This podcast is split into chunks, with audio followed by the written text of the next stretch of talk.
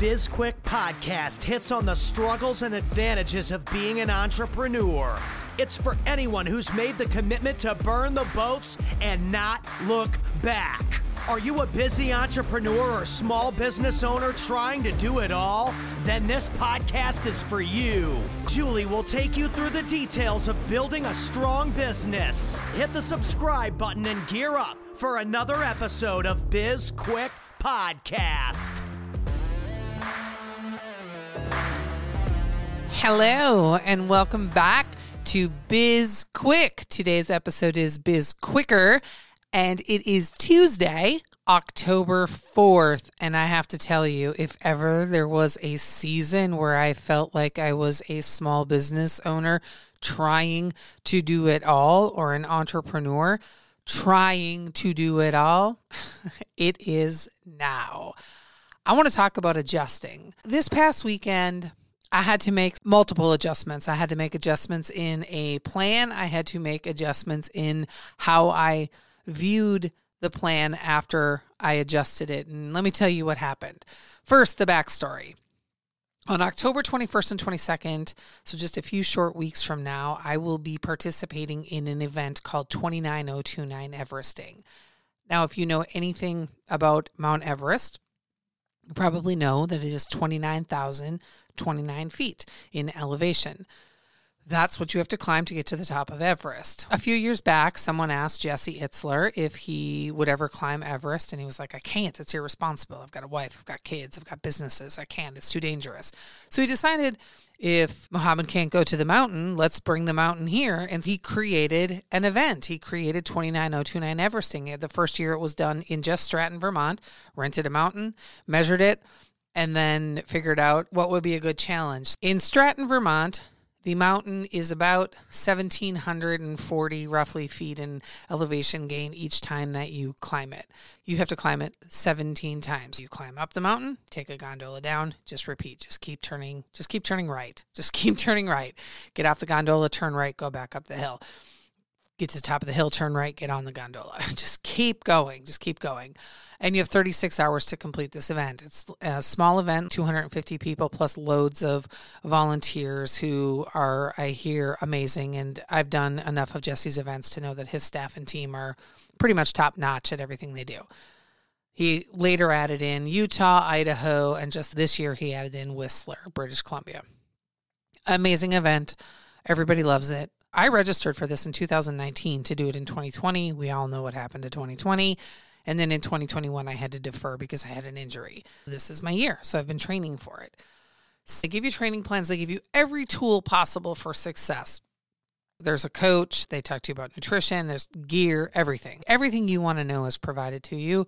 You have every opportunity to increase your odds of succeeding and reduce your odds of injury and of failing, tapping out. The training plans they provide come with four tiers. You can train at tier one through tier four, tier one being the easiest tier, tier four being the most aggressive and challenging. Since I returned from Hell on the Hill, I have been training at tier four.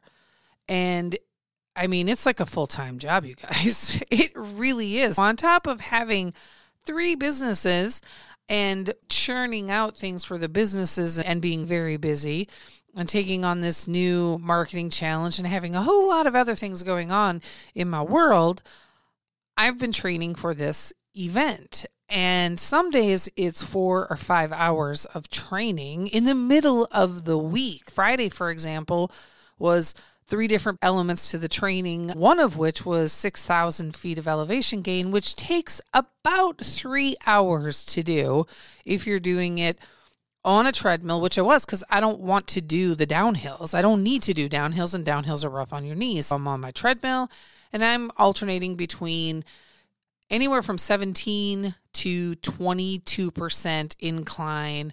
And you want to do it at a pace where you don't have to hang on to do it because you don't have anything to hang on to on the mountain. So you really want to simulate it as best you can. Anyway, Saturday's training was 12 hours literally 12 hours. It was 40 step ups, 30 minutes of hiking, 15 minutes rest, repeat for 12 hours. I got up at 4:30 in the morning. And I did my morning routine. I like to have coffee and then I do some reading and I was doing some mental toughness training because that's part of this training now for me. I've got to really work on my mindset. I'm very intentional about that. And then at six o'clock, I start the training, the 12 hours. And I got to 10 and a half hours, about 10 hours and 45 minutes and I was done. I mentally was done. I was physically done. I didn't get my nutrition quite right on Saturday. My legs were like, fuck you. So I tapped out. I quit later that night. Not even much later. I was in bed by seven o'clock on Saturday night. I'm 90 years old or five. I don't know. Let's go with five. It's like I'm a five year old. I get put to bed at 7 p.m. And I'm texting with some friends and I am feeling it. I have regret for quitting, but no buts. I have regrets for quitting. And the next day, I was on the phone with a friend and I was telling him about the training and that I had I tapped out at 10 hours, 10 and a half hours, 10 hours, 45 minutes, whatever, tapped out. And he said, most 30 year olds I know already have one foot in the grave. They wouldn't even attempt what you just did. You're beating yourself up over 10 and a half plus hours of continuous activity and most people wouldn't wouldn't even try what you just did. And you're over here saying that you failed at it. And it just got me thinking how in life in business in the things that we're doing we have to learn first to look at failures very clearly as teaching moments. If we're failing, at least we're trying, and we're trying something that's really challenging, but also we are learning from it, hopefully, and making adjustments. So, this coming Saturday, I have an eight hour training. It's 20 step ups, 45 minute hikes, 15 minute rest, repeat for eight hours and I know where I need to make adjustments. I know what I need to do differently, and I'm going to leverage that. But my first instinct when I tapped out on Saturday was, I'm not ready for the event. I'm not ready for the event. What I'm going to fail the event. And I thought, you've got to stop it. You can't let yourself spiral here just simply because you are feeling bad that you tapped out. Just because you didn't finish this one thing it is not indicative of the fact that you're never going to finish anything again. That's ridiculous. Readjust refocus restart and just go. And that's the thing that we need to do. Reset our expectations readjust how we look at things refocus our energy and then restart. And that is the same for business, for training, for life in general, we have to be able to take the failures, learn from them, make improvements, and move forward. And over time, I've failed plenty of times in SP Pace and Certivium. We've tried things and they have not worked. And never once did I consider, oh, well, it's time to close up shop. We're no good. We shouldn't be in business. That's never occurred to me. It's been, all right, what do we learn? How can we tweak this? How can we make it better? And that really is what we need to get very good at doing just as human beings, as business people, as friends, as husbands, as wives, as whatever. How can we support others as they are readjusting? And how can we ask for the support that we need as we readjust? And how can we reset our mind frame? So many different things to consider as we look at this.